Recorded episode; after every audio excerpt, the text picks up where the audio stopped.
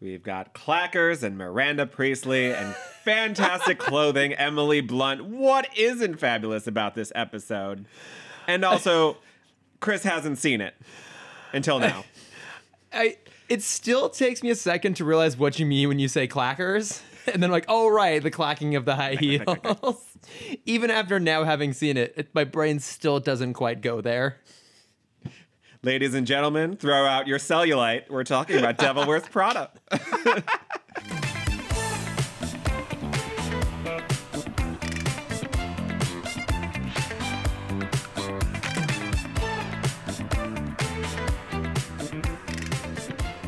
Wait, what what what makes it like the Citizen Kane of gay movies? That's what I'm not I don't quite understand. I just think it's it's just so well done. It's just like I feel like the way it's I don't know. I don't know. Like why is Citizen Kane the movie it is?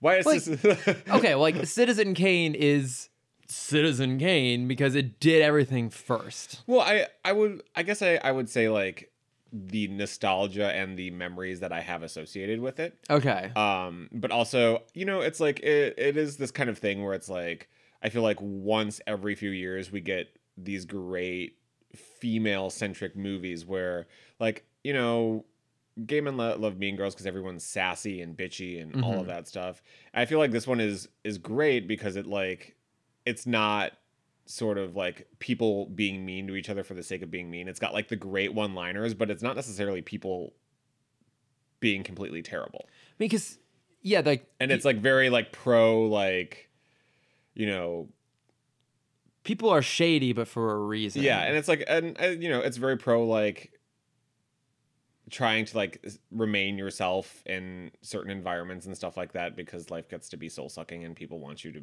be certain ways and do certain things and i don't know i just it holds a lot for me I mean, do you think part of the reason it's so it's such like because I, I think because it's it's it's lasted a long time. I remember. Oh God, I feel so old. I remember they like had a whole thing for its. I think its ten year anniversary or something like that, okay. where it like had been ten years since it came out, and there was like a whole like celebration or something about it.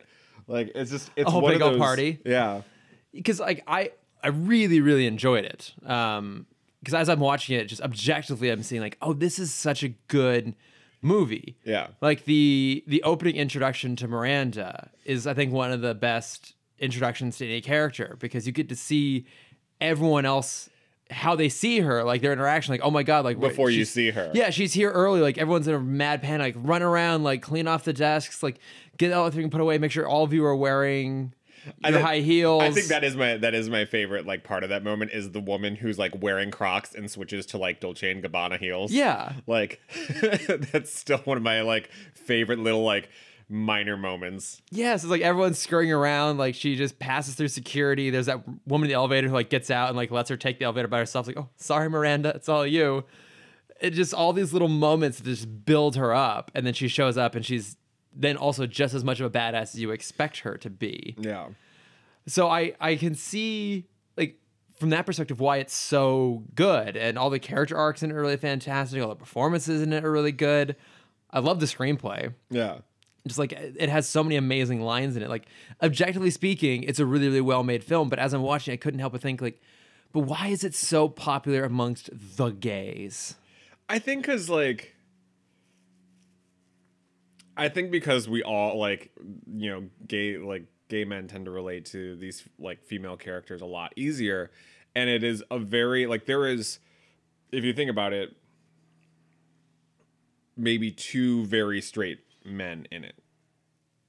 Uh, I mean, you have you have the yeah. one you have the one friend who knows all about the fashion stuff, and that can be questionable. I don't. But, is like, he straight? Like, is he, They the, never is, he the, address is he it. the boyfriend of Lily? no? I they- this is just a friend. He's just a friend. Yeah. Okay. Because I was I was trying to figure that out too. I'm like, is he gay?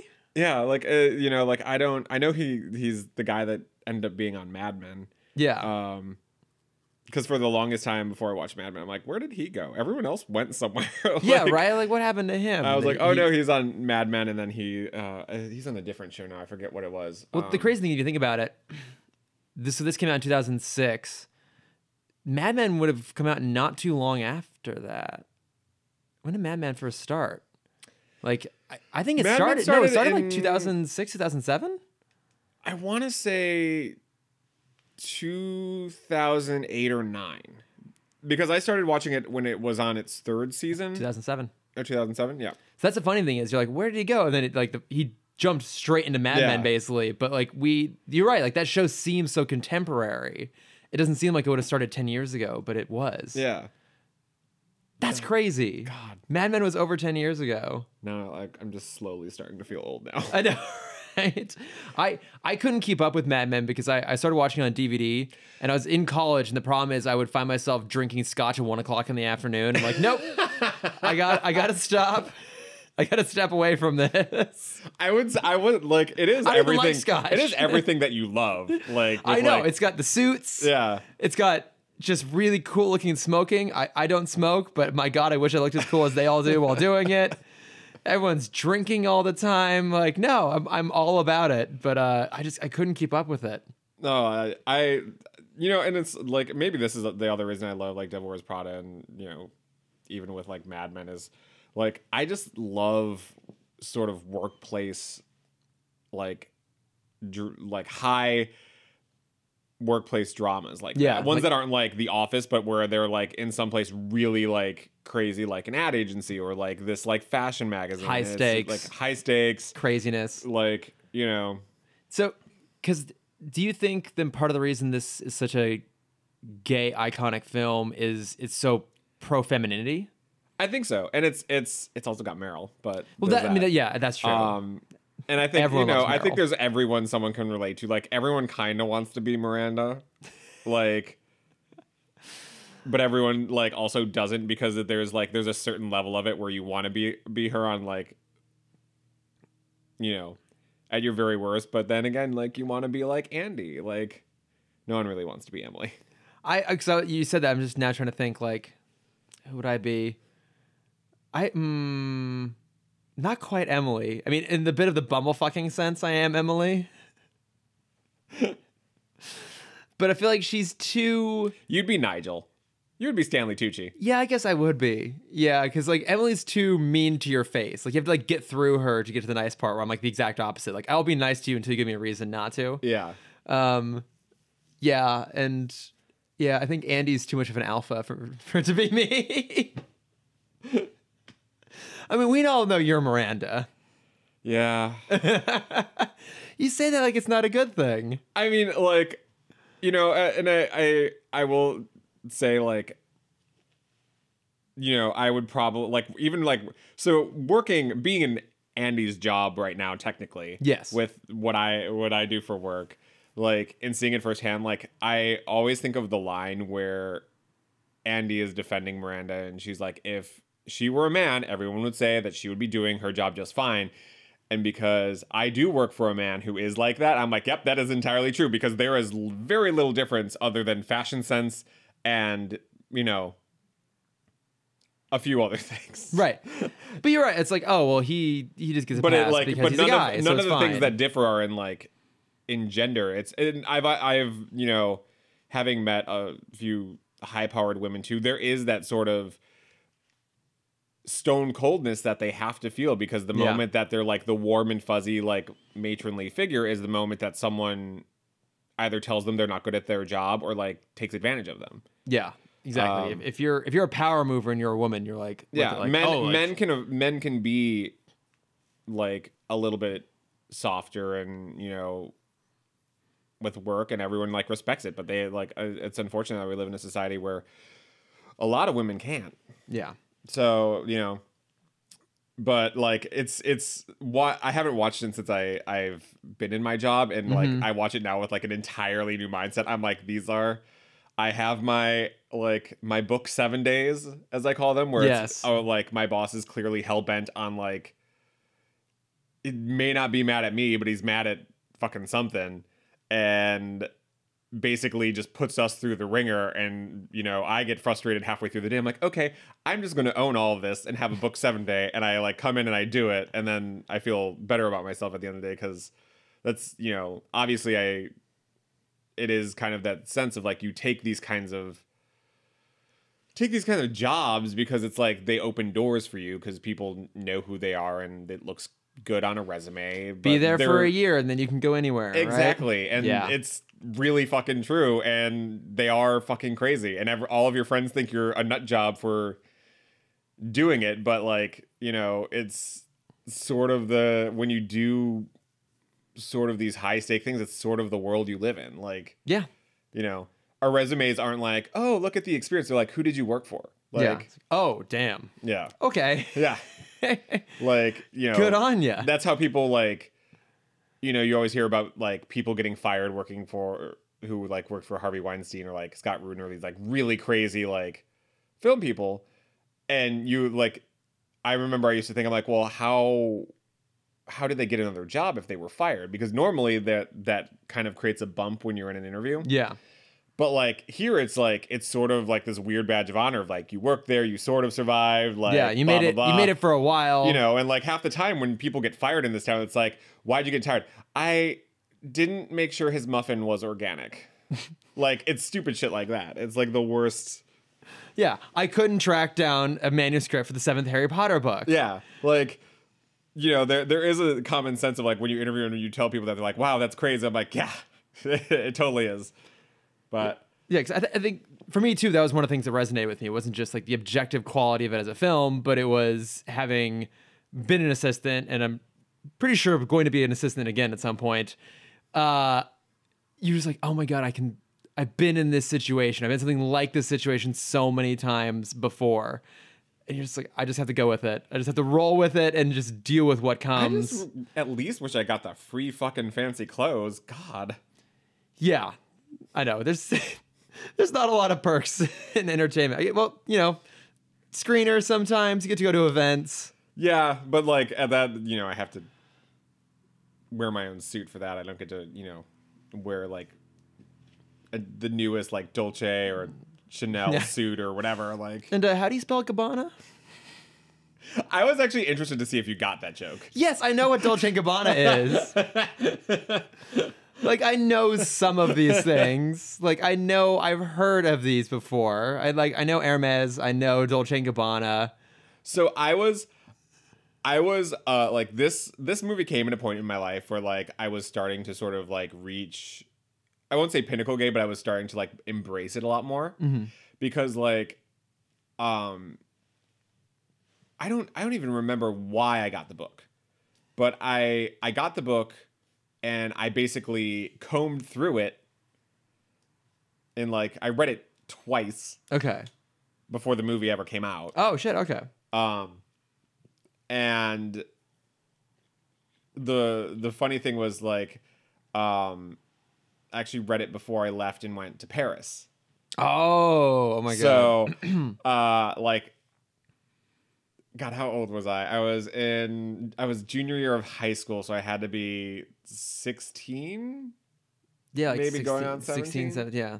Um, and I became obsessed with fashion. I bought like my first GQ. I was like so fucking excited to go on like the Champs Elysees and stuff like that. And I was just like all about it. It was so good.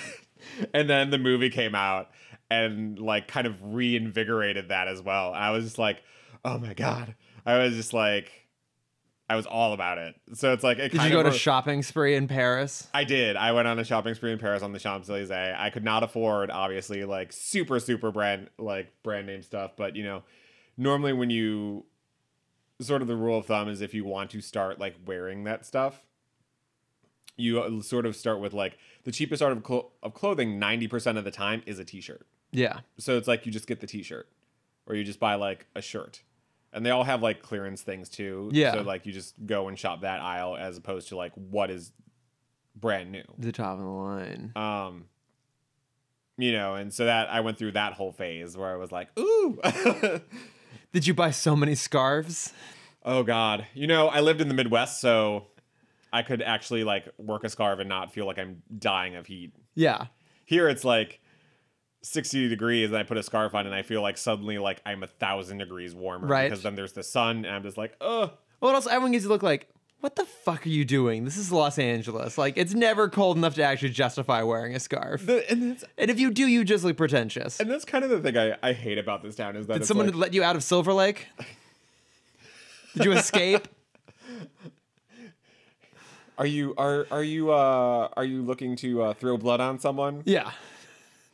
Oh my gosh. No, that's that's kind of the thing I kind of like I miss about living in like a big city like Chicago or like even like part of me wants to move to New York because I miss sort of that like the the fashion. Like LA doesn't have like fashion. I feel like LA's fashion is what can you wear that someone's gonna stop and see. It doesn't matter what the reaction is to it, but did you like get someone to stop and look at you? Then that's considered fashionable. Yeah, and it's just and like Yeah, it- No you one do- stops and looks at me. I'm always wearing gray jeans and a black V-neck T-shirt. And uh, so- honestly, like the most of the if I see like really well dressed people, half the time they're on their way to work to like being a host at like a very like expensive restaurant. Yeah.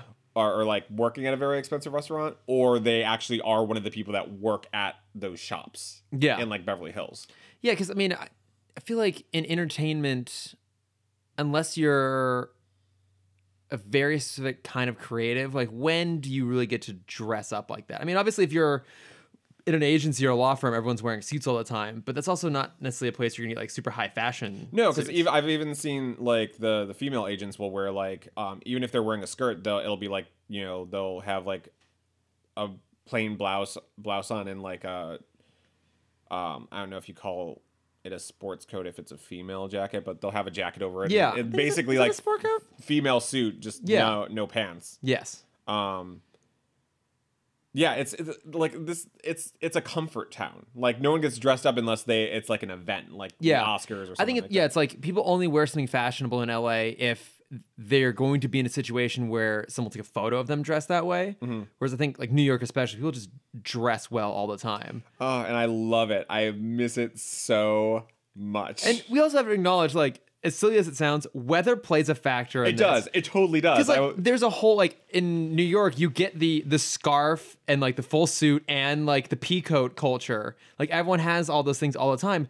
With like that's a lot of layers. You're Yeah. looking at like p- at least four, four, maybe five layers with the clothing. Whereas here, you're like, oh my god, I'm wearing more than a tank top in December. I am sweating balls. yeah.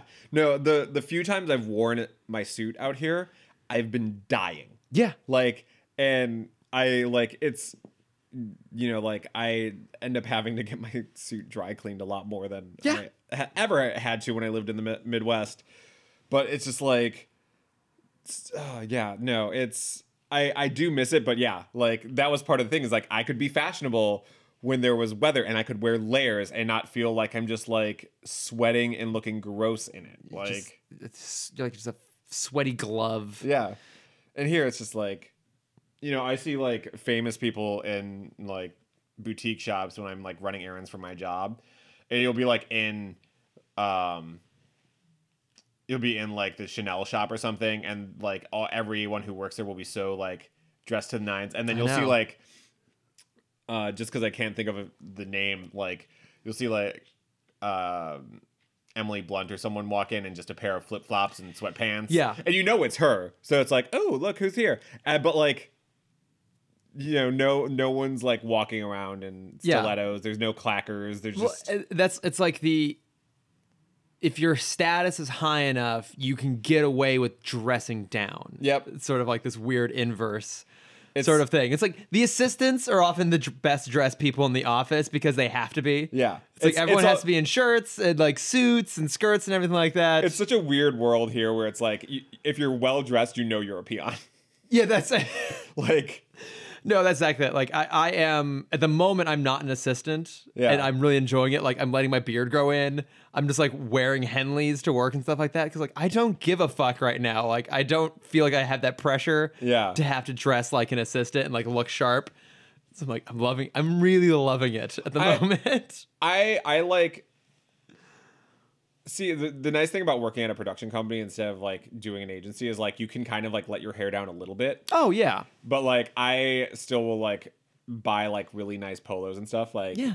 I like I have some Michael Kors polos that I absolutely fucking love. that becomes I bought, part like, of it five too. of them. Yeah, that becomes part of it. It's like, oh, but like, then you're in a situation where if the office is a little bit more casual, you can dress like a like little bit nicer, and all of a sudden everyone goes like, oh, like you look so nice today. What's the occasion? I'm like, it's Tuesday. You know what the I other like hard, to look good. You know what the other hard part about um when you work at a a job like the production company I'm at and like when you dress nice, people know you're interviewing. yes. It's it's this double edged sword. You can, like you either have to dress nice all the time so nothing's suspected. Yeah.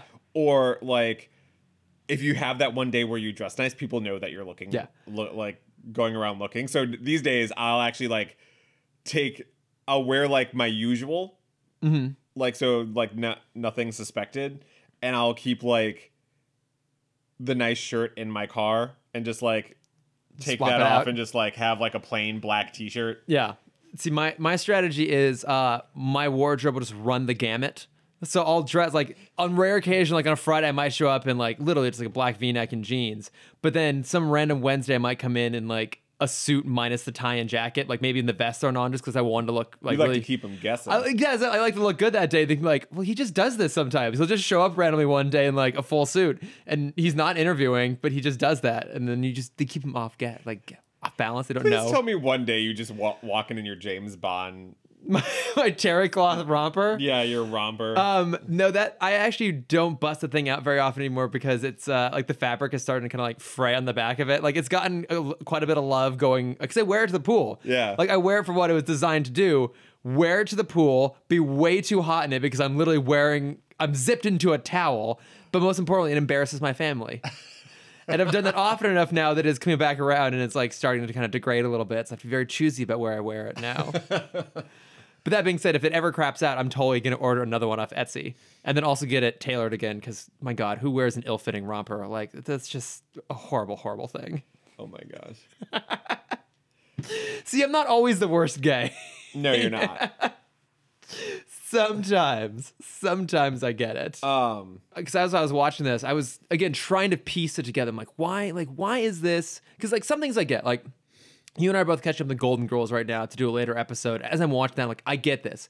The whole show is just a bunch of like randy old birds just throwing zingers back and forth at each other. Like everything about this like is very gay culture. Yeah. As I'm watching this, I could see pieces of it. yeah But I, I think you're right. I think it has to do with that being very pro femininity because the whole thing is like it's mostly centered around women, which is amazing considering that it was made in 2006. and even and even miranda priestley as a villain is not like she's not a um for lack of a better term better term mustache twirling Yeah, villain. I was gonna like say the same she's thing, like yeah. you actually believe why like that you know the great scene where like Mira- or uh, andy walks in on her crying Yeah. And she- they have that kind of like interesting moment yeah, like her makeup off, she's just sitting there. She opens up. She's very real. yeah Um, and like I think that that scene does a lot because I think already she was established as I'm not gonna say sympathetic, but you understood where she was coming from. Yeah. because she was never mean without having a purpose. yeah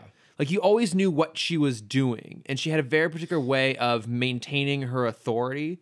And what I liked about it was that it was so poised. Like I was looking at, I was looking at some trivia, trying to brush up a little bit coming into this, and I guess that was something that was a difference between the book and the movie. Then the book, I guess, she's much more like she's much more of a caricature in the yeah, she's kind of like more like not necessarily flailing, but she's she's bigger, she's louder, she's in your face. do you know who she's uh fashioned after i'm Anna curious. Winter, oh there we go the head of Vogue. yeah I know some things.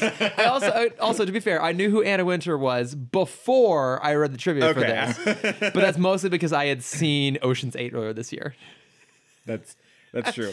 I, I feel like since that movie, she's kind of like, kind like because I remember when I read that and I kind of looked her up, she was kind of like this sort of like behind the scenes figure, and she's Yeah. kind of beca- put herself more out in the public eye. And I don't know if that's to kind of fight, sort of maybe do some damage control on like Mm-hmm. everyone knowing that she's who Devil Wears Prada is fashioned after. Well, I, I think there's probably a bit of that, but I think there's also a bit of a cultural shift where we do really follow cult of personality in a very particular way now Yeah. compared to 10 years ago when this movie came out. Whereas now, like, people would There's actually no- know who there's Anna no- Winter was. There's no Instagram. There was no Yeah. Twitter. Facebook was a thing, but like right, but I think at this time you still had to be at a college to get a Facebook. right, exactly. No, you think yeah, you were because I think it was like maybe 2000. It was two like 2006, Seven- 2007. Yeah, seven. Yeah, because Yeah. I, I had one going into college. It had opened up at that point. I think I had one in high school. But yeah, like now, Anna Winter's the sort of person who would have an Instagram account, like a, a controlled, curated Instagram account that is designed to promote her and to promote the magazine and to promote the whole industry. Yeah. Whereas back then that wasn't the case. Where it's like now it's like oh we can she's now an influencer. Yeah. Which wasn't a thing back then. It She was like a just where- behind the scenes influencer. yeah. Whereas now, like you have to have that sort of public persona to go somewhere. So, but I'm sure there's also a bit of like trying to shift the perspective on her.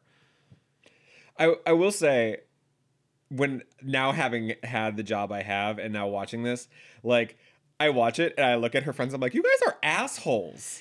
They kind of are. Like- yeah. I, I do you think that are we just overly sympathetic to it because we work in entertainment and we we are assistants and so we in that job and we understand like the amount of effort you have to put into it. I mean, I I guess I I think I think the thing is is like okay, I get like oh, you know, like the sort of like weird cheating thing um with her and I mean, sh- I mean, to quote Ross, they were on a break. yeah. Like, come on.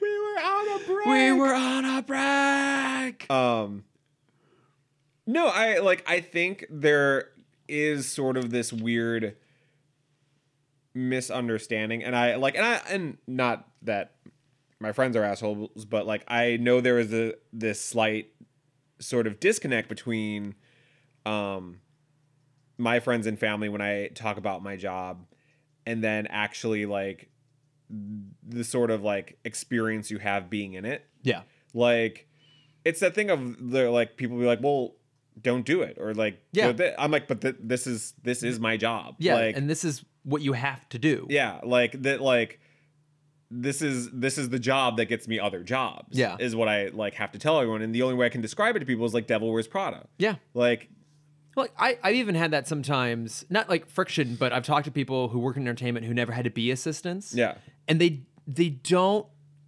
quite understand what that means. Like they Yeah. don't quite understand all that goes into like they have respect for it. Like they understand we work super hard. yeah But they don't have that they don't understand in particular that really weird relationship sometimes you can have with your boss. yeah where it's like you you hopefully like admire respect and like them and also can recognize where like they can be difficult sometimes but you understand where that's coming from Yeah. it's like it's having empathy for someone who's making your life difficult yeah it, it's very it's, it's bizarre right but it's it's it's it's very um oh god what is it uh the, the what the kidnapper syndrome what's the kidnapper Stockholm syndrome. it's very stockholm it is syndrome. a bit of Stockholm Like, syndrome no it totally is like i i can't stand my boss but like i still do my job Yeah. and there is st- there is still that weird relationship where i have this back and forth of like days where i really just hate his guts yeah and i think he's the worst person in the world and then i have other days where i'm like oh he's not that bad Yeah. like it's this it's a very weird No, it, it it totally is, and I've been I've always been very lucky that the boss that I've had have all pretty much all been really cool. Actually, I,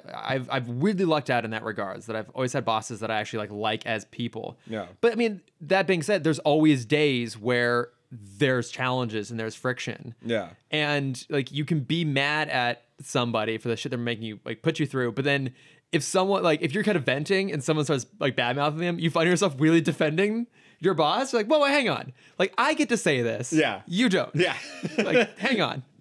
it is Watch it what you're is- saying. it is this really weird relationship. It's just Yeah. it's so uh like I had to, someone needs to do like a psychological study and write a book on it cuz it's Yeah. it is the weirdest thing. It is, and and I think also in entertainment, it's a very that's a different beast, like anywhere else too. Like you, you do get some career assistance, right? Like you get some people like their whole career is gonna be spent like being a support staff, yeah. and that's what they're going to do, and like that's totally great. But I think more often the case is you have someone who has aspirations to do something else, and this is a starting off point.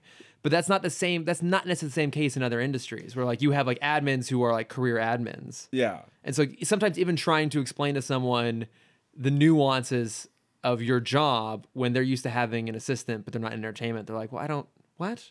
They're like, I don't make my assistant. do Yeah, I don't that." make my assistant do that. It's like we have normal hours. They come in like as long as they're like helping book flights and schedule and stuff. It's all good. And it's like uh, you know, why why are you having to go off and like run and get their dry cleaning? Like, well, it's it's so like yeah it's and i think like there is there is this weird sort of thing when you do fashion and entertainment or you, like anything really sort of like even like politics and high powered stuff where Yeah. like like your job doesn't technically end at the end of the day no, like you Yeah. know it's like pretty much any job I've gotten or even interview I've had sometimes, like there's always that conversation like, well, what like what's the actual ex- expectation in terms of when you need me available? Like, is this mostly just a nine to five thing? Is it am I more or less on call twenty four hours? Like, how does this work? And it, really, it varies a lot depending on the person well, and, I, the job. I think but- one of the things too that and like the thing that I I had to learn and is and is sometimes really hard when you work for like high powered people. And I, the thing that is kind of the rookie mistake that Andy doesn't do in the movie is like it is very important to like set boundaries yeah, really early on yeah, because like otherwise they are going to call you in the middle of the night they are going to call you when you're like with your parents trying to see a musical and they are going to like if if Did you, see what don't they were trying to see. I yeah, I know. They're trying to see Chicago. Chicago. It's probably because the tickets were really cheap. Warm, warms Because my no heart. one's seeing it. Yeah. Well, I mean, hang on, hang, hang on, wait a minute, hang on. No, they wouldn't have been. This would this would have been 2006. Yeah. So that would have been like a revival of Chicago after the movie. Meaning, I bet you it was pretty popular at the time. and clearly, the dad was like, you know, buying tickets for his daughter. Like, I'll come to New York. We'll go see Chicago. We'll have a good old time. Well, she's from Northwestern, so Well, okay, there's that too. Chicago, Chicago. She's from Chicago. Yeah. Um, but yeah, I I learned that because this is the second time around I've had an assistant job like this, and the last time I didn't set boundaries, and Yeah. it was really irritating. And this time now, I like really like firmly set the boundaries. Yeah. and it's, it's like it's good because like he respects them unless like there's something he absolutely like needs and it's business related like i had to work last weekend because it was actually like business related Yeah. um but i'm not gonna go like get him dinner and stuff on a sunday when like like no one is working i'm like no i need a life otherwise you know i might actually kill you Yeah. if i don't get a break well, Like, and like, and it's worth noting too that in the movie, Andy is the second assistant. Yeah. which is part of it. Like the first assistant is one who's in the office and like actually doing the rolling calls for the most part and doing the scheduling and all that stuff. The second assistant is the one who actually has like run and grab random shit. Yep. And that's the, then there's a reason why is because like a lot of times when you are the first assistant because it's the same at our office you are basically chained to the desk Yeah, like you know like I like my the uh, my coworker sometimes like wait does wait to pee sometimes until I come back from running ru- like Yeah. running an errand no, like that is always my biggest fear when I'm sitting down at a new desk. I'm like, can I? Can I get up to go pee? What happens if like the phone rings and I'm not here? Like, oh my god, I'm kind of freaking out about this. I, I am very grateful that this movie came out a while ago because it, it did kind of like prepare me for life now Right. Yeah. yeah. I- Now, when you you probably didn't think when you were watching it ten years ago, like, oh, that'll be me someday. No, I, di- I absolutely did not. I'm like, who who am I gonna work for like that? Like, and now I'm like, nope, that's happened twice now. Writing an essay. What do you want to be when you grow up? I want to be Andy from The Devil Wears Prada. God, Also, is there a single actress in history who has had more on-screen makeovers than Anne Hathaway? you know, I was actually wondering about that. I don't think so anymore. Um, and her makeover in um, Les Mis was kind of a downgrade. Yes, but like She 'cause- gets her hair cut off, and Right, yeah, she's like, she, I've actually never seen Les Mis, but I've seen the scene of her like having no hair and she's like crying. I don't know what's going on. Um, but like, obviously, because Princess Diaries, Yeah. I guess she doesn't have a makeover in Diaries too. She's pretty much already there. No, and But then this- was her first one after pr- her first big thing after this was her out of Disney movie. Right, yeah. Like and then, I'm I'm not just a Disney person. did she have a like a, a princess makeover in Ella Enchanted too? I've never actually seen that movie. She must have. I don't think so. But 'cause I mean, just doesn't like she the- start? Isn't she kind of like a Cinderella figure? Doesn't she start Yeah, out as more of like, like the classic makeover of like, oh, pretty girl gets prettied up even more. yeah, exactly. Like, but yeah, no, like she's she's gone through yeah, a few. she's been she's all that in so many times.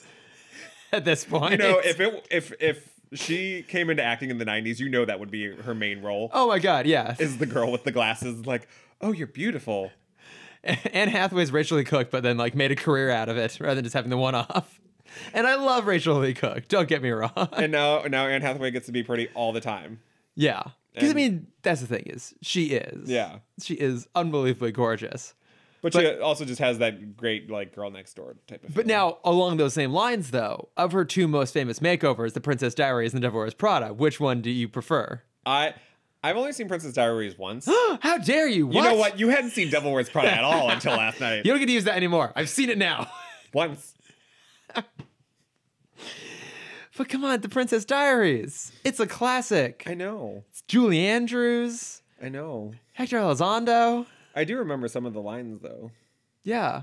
I- So I was at um, LA Comic Con a few weeks ago, uh, and I'm just starting to get into cosplay, but I, I love cosplay. And I think the best way to go is you have to go very, very specific because when you do, whoever recognizes what your costume is will fucking love it. The best costume I saw there was these two girls. One was dressed as Mia from The Princess Diaries with like the the really tall, like almost condom esque beanie over her head. Yeah. And the other girl was dressed as Mandy Moore in the cheerleading outfit, and then the pr- uh, the Mia character was carrying around a plastic cone, and she would put it up to the other girl's chest, and the, their combined costume was Lana got coned. Oh my god. I was like, oh my god, you guys have the best costume at this entire goddamn event. No, it's I yeah. Cosplay is is weird like that. If you don't have a lot of money to make something extravagant, like go small and go s- real specific. Yeah, I mean that's what I did. I picked like the most obscure character as possible from Batman the animated series, and people loved it because they're like, "Oh my god, it's a fucking condiment king! Like, who does this? I do. I gladly do it." Well, because it fits it, it fits in your personality of the I will do anything for a bit. And Yes. basically, if you're doing those, you get to do a bit for an entire. I know. day. My whole costume was just a big old bit, which just oh my god, it brought me so much joy. It was the most fun until thing later ever. that evening. Yeah, and then I'm in the middle of WeHo and trying to like make my way through a bar carrying two Meet garbage guys. cans on the back of my spandex bodysuit that doesn't really look good because I don't look good in spandex. I don't know if anyone looks good in spandex. To be Oh. completely honest. Um, Tom Holland, Uh huh. yeah, You know. but not all of us can be Tom Holland. No. But Maybe no. when we were all twinks. Yeah. Okay. Well, so then clearly you prefer then the the Devil Wears Prada makeover. I do. I mean, look, You know why? Because there's like several makeovers in that one makeover. this is true. Yeah, that is a fantastic montage. Do you have a favorite outfit? because you, you asked me that, but halfway through the movie, like, oh my god, I wish you had said something at the beginning, because then I would have been like paying more attention. Um, but that's part of the movie is the movie is visually designed to make you pay attention to the fashion. I mean, I was noticing it, being like, oh my god, like it just keeps getting like cooler and cooler, and she looks even more amazing. Um, oh, God, I do like the um the boots and coat look she has when Miranda first notices that she's trying. Oh yeah. That's good. I'd actually say like even though I really like the one where she uh meets Miranda while she's like crying. I like that one a lot, but I also like the one in the montage that she's wearing for like half a second and it's like she has like a brown she's all in brown. So it's like her hair's down, she's got a brown like leather jacket on. Um and I can't tell I think it's a skirt and then like um thigh high brown leather boots. Oh, yeah. It's like she holds the door for someone Yes. Oh, okay. Yeah. Yeah. I, I literally just typed in Anne Hathaway at Devil Wears Prada. and I'm looking at Google Images. Um. tu- tu- tu- tu- tu- Oh, I do like uh, this very um 1960s sort of Audrey Hepburn look with like Oh, the, yeah. the, the, gr- Very the bright Chanel. green heavy jacket and the white gloves and the big glasses. Um, I'm also a fan of oh even this very simple, but I like it a lot. Just like the the I've, dark green dress. I'll be honest, I've never liked those kinds of dresses on girls. The one where like it cuts under the boob. Yeah. It I always think it looks kind of funny. That's fair. I think she Like it looks like that like it looks like someone like hoisted their legs up and they lost their waist. Do you know what I It mean? just- yeah, it just like disappears. yeah. yeah. But I mean, I I also like a lot of stuff that Emily Blunt wears through the whole thing. Oh yeah. I also just Emily love- Blunt is just fabulous. I just love Emily Blunt in general, Who but es- doesn't? especially in this movie, like she just she gets like I- I'm so glad that she insisted on keeping her own accent Yeah. because it really makes the character that much more appealing. It definitely which adds is to it. very shallow, I suppose to say, but it does add something to the whole thing. Yeah. Oh god. I don't yeah. know, it's like when when she's being barbed, like it feels less harsh because it's and it covered was with this it's very so funny posh to, to think accent. of it now because like we're so used to seeing um Anne Hathaway and Emily Blunt everywhere now. Yeah. But like they were practically nobodies Yeah, like, when this movie came out. when I Like was- I didn't know who Emily Blunt was. I'm like, who's this random chick they got to be? yeah, because when um because I was reading the trivia and I guess she was discovered in like the parking lot. She was leaving 20th Century Fox because she had been auditioning for I want to say it was like Arag- Aragorn, like that dragon book. That's not Oh, Aragorn. Aragon. Aragon. Aragorn's Lord of the Rings. My boss did that movie. fuck it, whatever.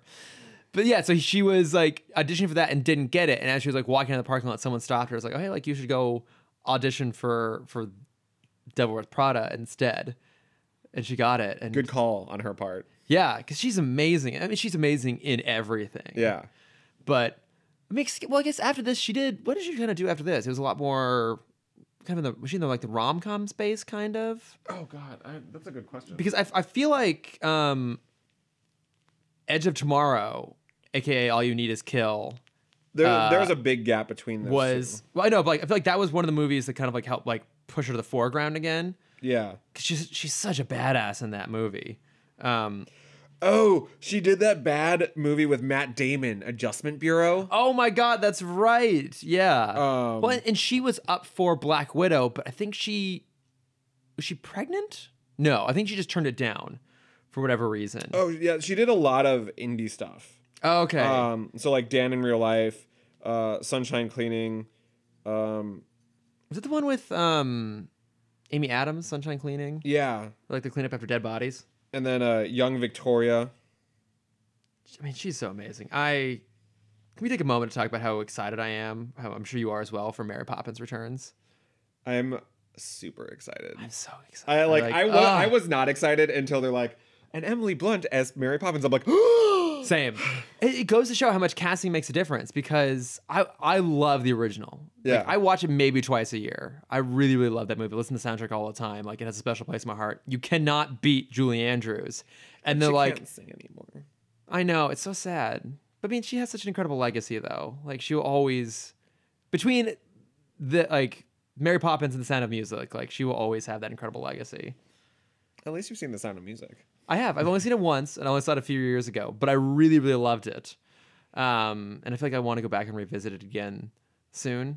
There's something about old Hollywood movies where that people are dancing a whole bunch of old Hollywood musicals. Yeah, it's just comforting. It and, is. like it is relaxing. just. It is just comforting, right? It's like um, uh, oh um, not the sound of music. God damn it. Um, what's the um, singing in the rain? Oh yeah. That's Again, one of my I, I only favorites. saw it for the first time a few years ago, and I loved it. Just like the choreography on that, That's like Debbie Reynolds. I know, just like to have that massive set.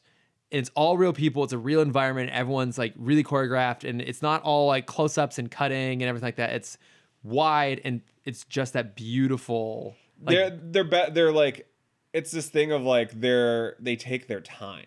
yes, They they can do the wide shots because, you know, no tea, no shade, but actors were that talented back in the no, day. it's absolutely true. these days it's just like everyone with like a pretty face is just like, I'm a model wanting to be an actor. Yeah, I'm- Like yeah, I'm a, a model slash influencer slash Instagram model slash aspiring actor, and I dabble in writing and directing sometimes too. ooh, Yeah, I, know, I'm hungover and but you just made me want to puke a little. no, it killed me a little bit even just to say those words sarcastically. Um, but no, I love that old fashioned sort of feel to those movies, those like big dance musical numbers. oh yeah, that's so good. I know. You know they are making Devil Wears Prada musical. What? Yep. What? I can't hit anything loud because we're it's an audio medium. What? Yeah, I don't know when it's co- coming out, but Well, one presumes it's going to first be in Chicago, as I've learned from you, and then work its way to Broadway. yep. Oh I my have to god! fly home for that. Oh my god! That I Something. this is ridiculous. I've seen the movie once, but the idea of a, a musical version of it, I'm like, I'm all on board. See, No, because it's great. I genuinely really, really enjoyed it. Like, I do want to go watch it again. Like, I've, I've seen it. Like, he- here's, I feel like the danger of being told, oh my God, you have to go watch this movie is sometimes it's hard for it to live up to the expectations that have been put upon it. No, I Like, get that. Yeah, like for me, Fight Club, I saw probably 10 years after it came out, and I didn't know the twist of Fight Club. And Even as I'm watching, it, I'm going like, eh.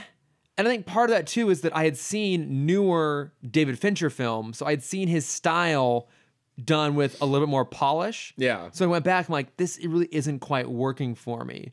And I get maybe that's some of the challenge sometimes of doing something very cutting edge is that you are you run the risk of it looking dated in the future because it's of a time. Yeah. This doesn't feel of a time other than the fact that they're using razors and sidekicks. Yeah.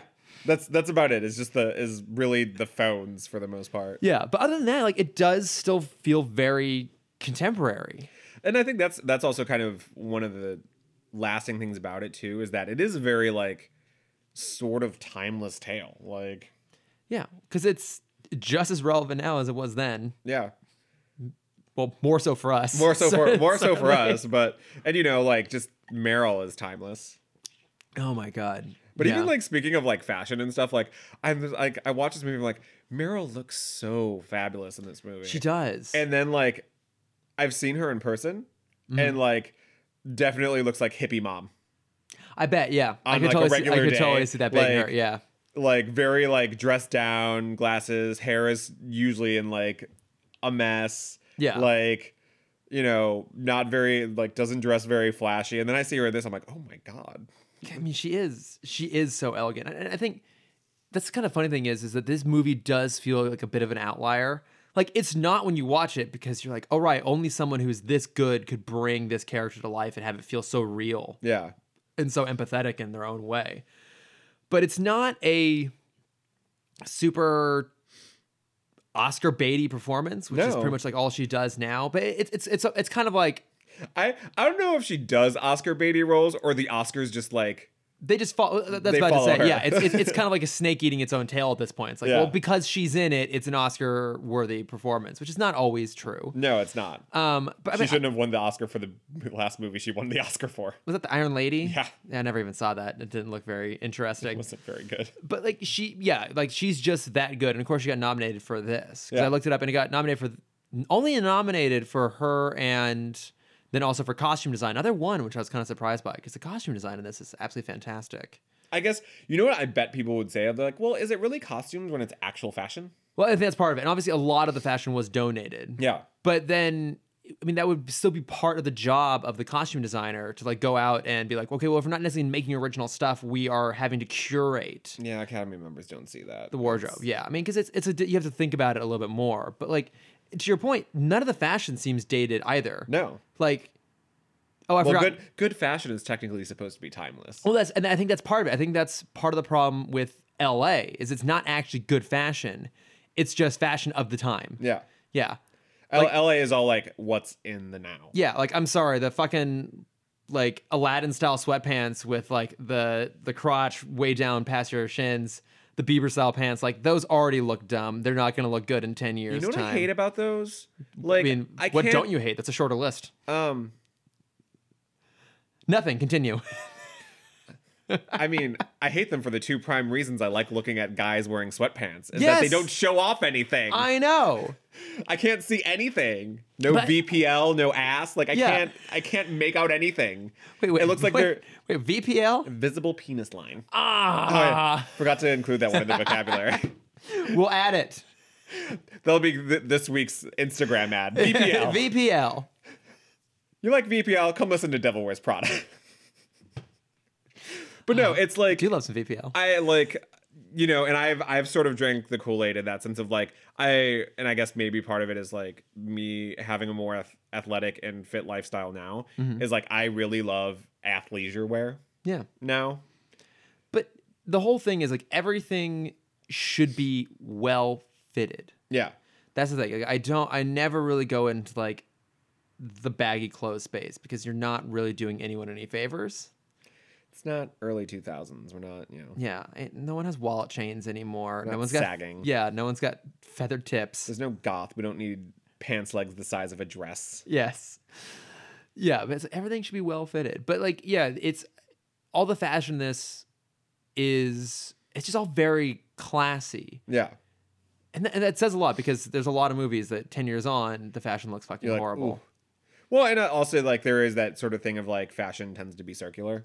yeah, Like, and that, that's part of it. you too. know, we look at we look at like high fashion stuff in the 80s and we're like, "Oh, that's dated." And now some of that stuff is coming back around 'cause Yeah. it's just like it just for some reason recycles itself for whatever reason. But we should also acknowledge that 2006 was the year of Casino Royale, which has some of the best Bond fashion in it. That is true. Anywhere. And it's got Ava Green. God, there were a lot of good actresses that got their like big Yeah, break right? that year. Jesus. Oh my god! Well, and, and it's so it's so funny to think about Ava Green getting her break the same year as Emily Blunt. I guess not Anne Hathaway, although this kind of helped, I think helped I- propel I- her out of that well, Disney space. I think but- this this was her like her actual big break because there are a lot of people that c- can't come out of that Disney space. that's true. Most can't. yeah. Very few can. But I think well, I think Ava Green's probably a little bit older than the two of them. Yeah, I well. think a little bit. But yeah, you look back at that movie and you really think about part of it's the roles, but you think of Ava Green as like being a woman in that movie, and when this like Emily Blunt and especially Anne Hathaway seem like like they're in their twenties, like they're young, like they're kids, quote unquote, Yeah. sort of thing. And A- yeah, Ava, Ava Green is supposed to be this very like like a, just a, a woman, not like Yeah. a girl. Oh God, now I just want to go watch Casino Royale. But then, to be fair, I'm never far away from wanting to go watch Casino Royale. You just put on a Bond movie any day and you're fine. I mean, not any movie. Some of the like some of them are real bad. No, don't want to watch Never Say Never Again. That doesn't count. It's non-canonical. It's not an official Ian Productions movie. Do you want to watch not not ready to sit down and have a nice Moonraker day? Ooh, I I am rarely having a Moonraker day. Uh 'cause because I. I think I think I've told you my, my theory about how to introduce anyone to James Bond, right? You do it in three films. Oh no. So if someone has never seen James Bond, you show them the three movies. And you show them in this order. Casino Royale, because that is a good intro point, and also I think it's it goes to show the best that franchise can be, because that is objectively a great film, while not necessarily being a quintessential Bond film. Second film you show them is Goldfinger, because that is the quintessential Bond film. That was the film that set all the templates, and yes, you're gonna have to deal with the really, really terrible gender politics of the film Yep. and but that's kind of also part of acknowledging that's where the franchise started. The third movie you watch, Moonraker, so you can show them just how fucking stupid and insane that franchise can get. Got some high highs and then a really low low. But you have to do that, right? Like, if you need to show someone like what, like the grands, the spectrum of Bond. I mean, I that do, three does I it. do get that because I feel like I I will do that with gay films, and Yeah. people will like, like it's funny how like people are so kind of in awe of like Call Me by Your Name and like, um, Love Simon. Like suddenly, like gay cinema is like a new thing. I'm like, oh no, there's a lot of bad that we've had to suffer So through, much and bad, we've had to yeah. pick out the good through the bad. Like there Yeah. are a lot of like, there are some movies I used to consider like good gay films because they were kind of just like the best out of a mediocre quality. Yeah, like, you used and to I go- watch them now. I'm like, this is actually not good. You used to go scroll through like the Netflix queer like LGBT section, and you're just like, oh, it's either something that looks really somber and depressing, or just like beefcake bait. Yeah, either they're either like it's either like beefcake bake or like something sad about AIDS. Yes, Like that's there's no sort of like in between. Yeah, we now have found this in between films. Yeah, which is great. Like like, we're like- actual people. It's like, okay,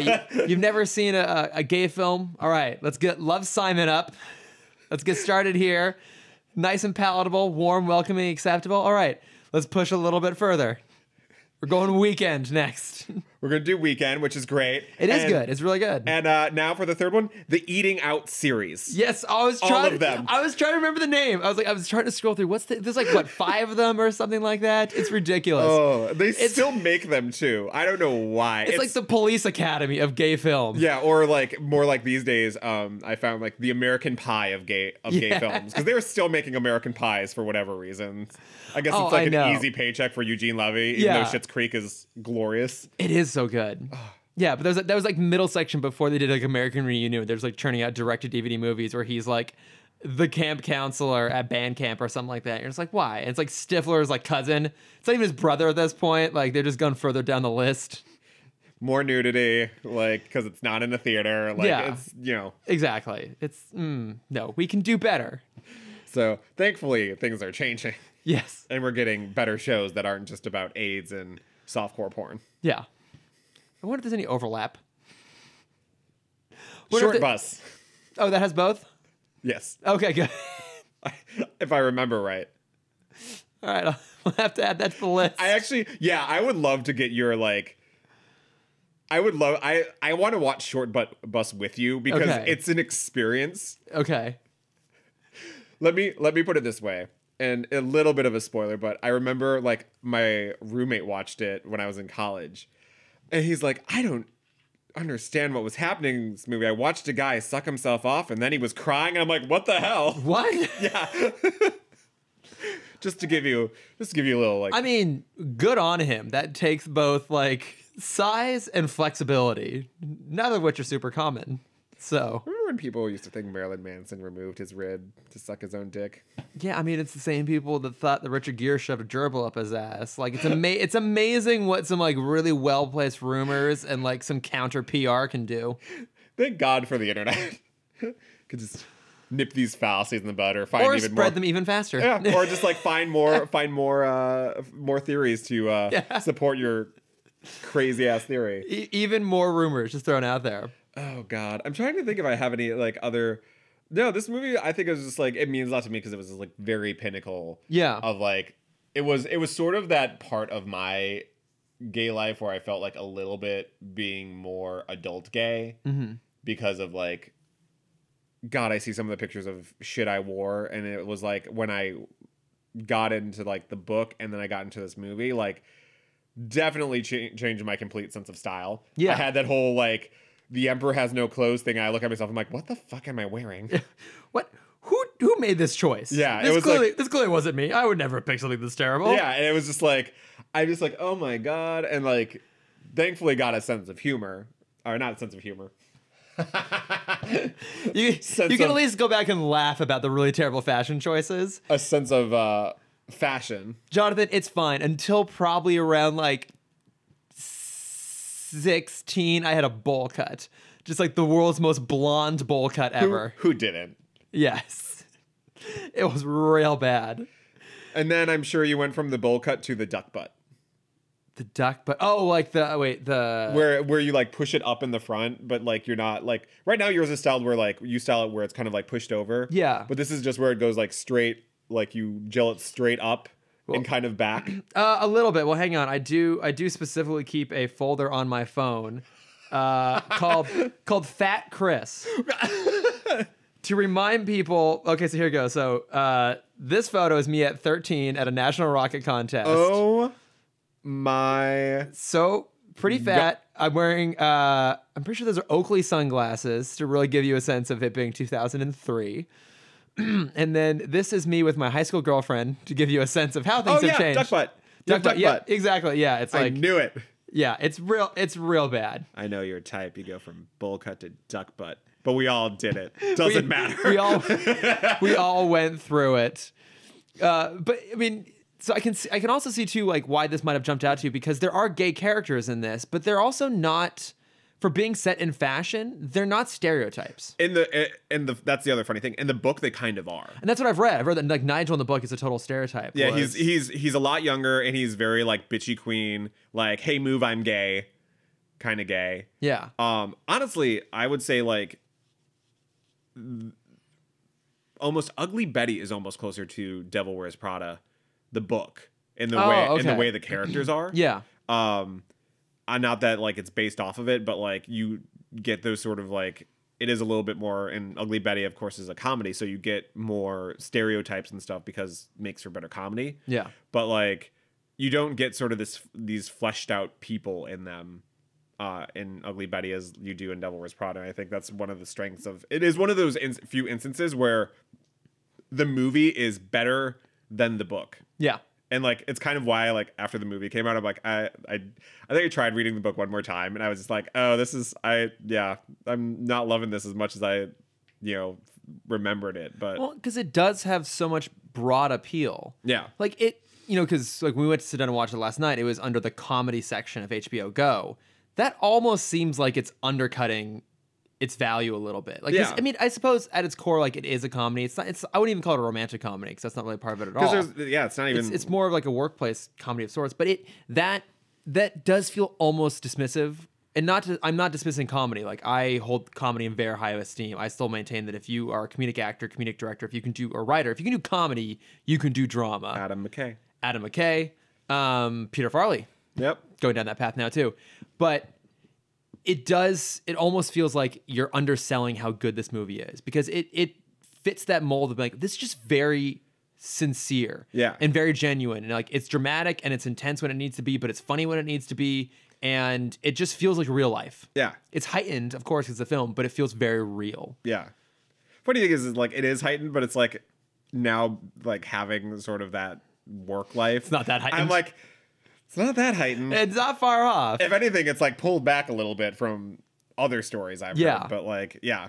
y- you can see why that sort of adaptation process would benefit it like putting it in the hands of someone who maybe wasn't as deep in the fashion industry as the original writer i don't- actually don't know much about the original writer but Um, I think I think she was in fashion one of her assist, like maybe not Anna Winters, but like someone's assistant. Okay. I remember her saying that. yeah Laura Schlesinger, Schles- Schlesinger, something like that. oh, okay but yeah i can see coming out of that like giving it in the hands of someone who like makes it a little bit broader in terms of its appeal and like gives it a little more grounding in relatability would be really helpful Yeah, because it is it is excellent and i'm already discovering that i'm getting references now your eyes 'Cause- have opened. So, th- th- like a little bit of backstory, I ha- I literally actually had the stomach flu last weekend. For those of you who hadn't had it, it's fucking terrible. But I made a comment about that on Facebook, and someone asked me, "Are you at your goal weight now?" And I'm like, "What the fuck does?" I was like, almost, I was like, almost offended, like, "What is that supposed to mean?" I don't, I don't get what the joke here is. And then I watched me, I'm like, "Oh, Uh. uh, oh, I get it now." we, I, I make them all the time with my um my uh my coworker because like we recently had someone get let go um and my favorite thing is that like i remember like in it was because of an incident that happened with my boss's fam family member of that and like they became too close with one of the kids Oh, okay, yeah. and and my like coworker looks at me and she's like what what did we learn don't trust the twins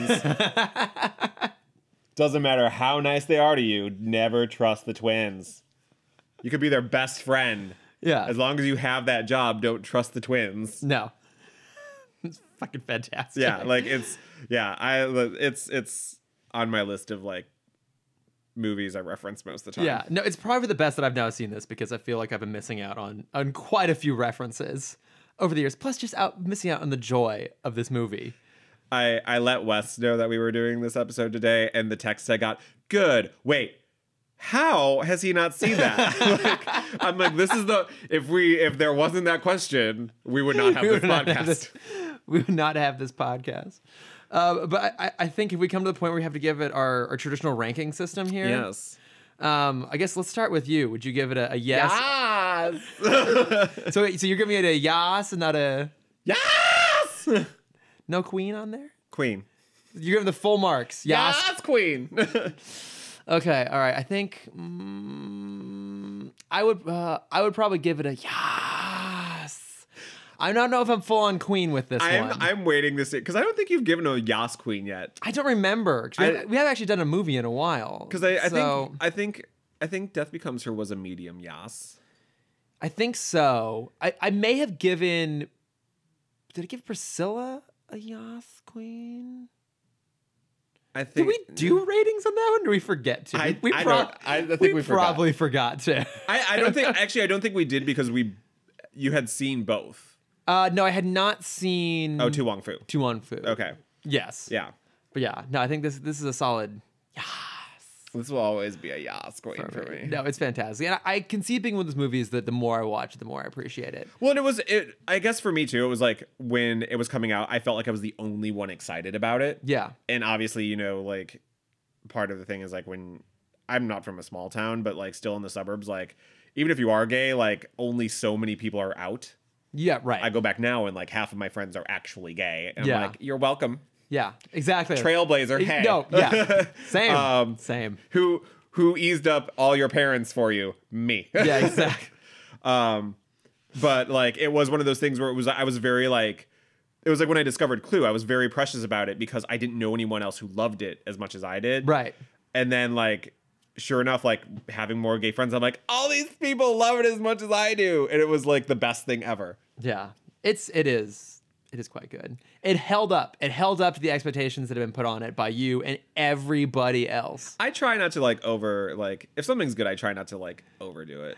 I mean, that is true, but also the reason we did this episode is when we were doing an episode of your other podcast, you came to discover I had not seen this movie, and then the whole conversation got derailed, and you did nothing but berate me for about another 20 minutes, I'd say, about the fact that I had not seen it. It is one of my favorite movies, so Like, it became your go to, just like dismissive for me for like a, what, like a month? No matter what I would say, if you disagreed, like, whatever, you have is a Devil Rose product, and you just like turn around and walk away from now me. you have. I can't use that I excuse know. you're- anymore. It's fine. I have to find a new movie. Something else, and it'll still apply. No, that was just a big one for me because it's like it's one of my favorites. no, I It'd totally be like get if it. I never saw Gold, if I saw like all the Bonds and never saw Goldfinger. right. Yeah. No, I, t- I yeah. I I have those. told you Moonraker was my favorite. Yeah. Oh. oh God. I think my heart just stopped for a second. Oh no, it's fine. It's back. We're good. Um, but yeah, we got to figure out what we're gonna do next, though. Depends on how quickly we get through Golden Girls. Oh, that's gonna be a long ways down. I'm still like only partway through season Yeah. two. Oh, I know. no, it'll come to us. We've done. I'm I'm proud of us. We've done two um, non movie ones before we did another movie. I know, right? See, Oh. see, look at us. We'll see if we can find another non-movie one to do maybe next time. Yeah, But if you, uh, yeah, if you have some suggestions, uh, write to us and let us know. yeah. We we always love to hear of uh, things to teach Chris or things to talk about. Yeah, I forget what our actual handles are, but they're all in the the little blurb at the end there. So just, just Yeah, just, just- keep listening. Just look, just look below is some of them are gay at forward, some are gay at forward pod. I can't remember. yeah. Just you know, sub, just subscribe. Please subscribe. yeah, that's the big thing. Subscribe. subscribe, give us a review. Thank you for listening, as always. We love you. Yes. Thank you for listening. Thank you for all the love with the last episode too. On the Oh trans yes, episode. especially yeah. I think I I think still it'll probably be a long time before we come across an episode that we do that we're as proud of as that one. Yeah, because, like I- that. Yeah. that was very emotional and very very very proud of my friend Katie. So yeah. She's she's she's a sweetheart. yeah, all the love. So, but thanks everybody. Thank you. Bye. Bye. Thanks for listening to Gay at Forward. The podcast is produced by Chris Lord and Jonathan James and edited by Chris Lord. Music by Chris Humans and Colin Diaz. Artwork by Cameron Dexter. Please subscribe and review on iTunes. Follow the podcast at Gay It Forward on Instagram and YouTube and at Gay It Forward Pod on Facebook and Twitter. Got an idea for an episode? Send us an email at gayitforwardpod at gmail.com. Thanks and stay fabulous.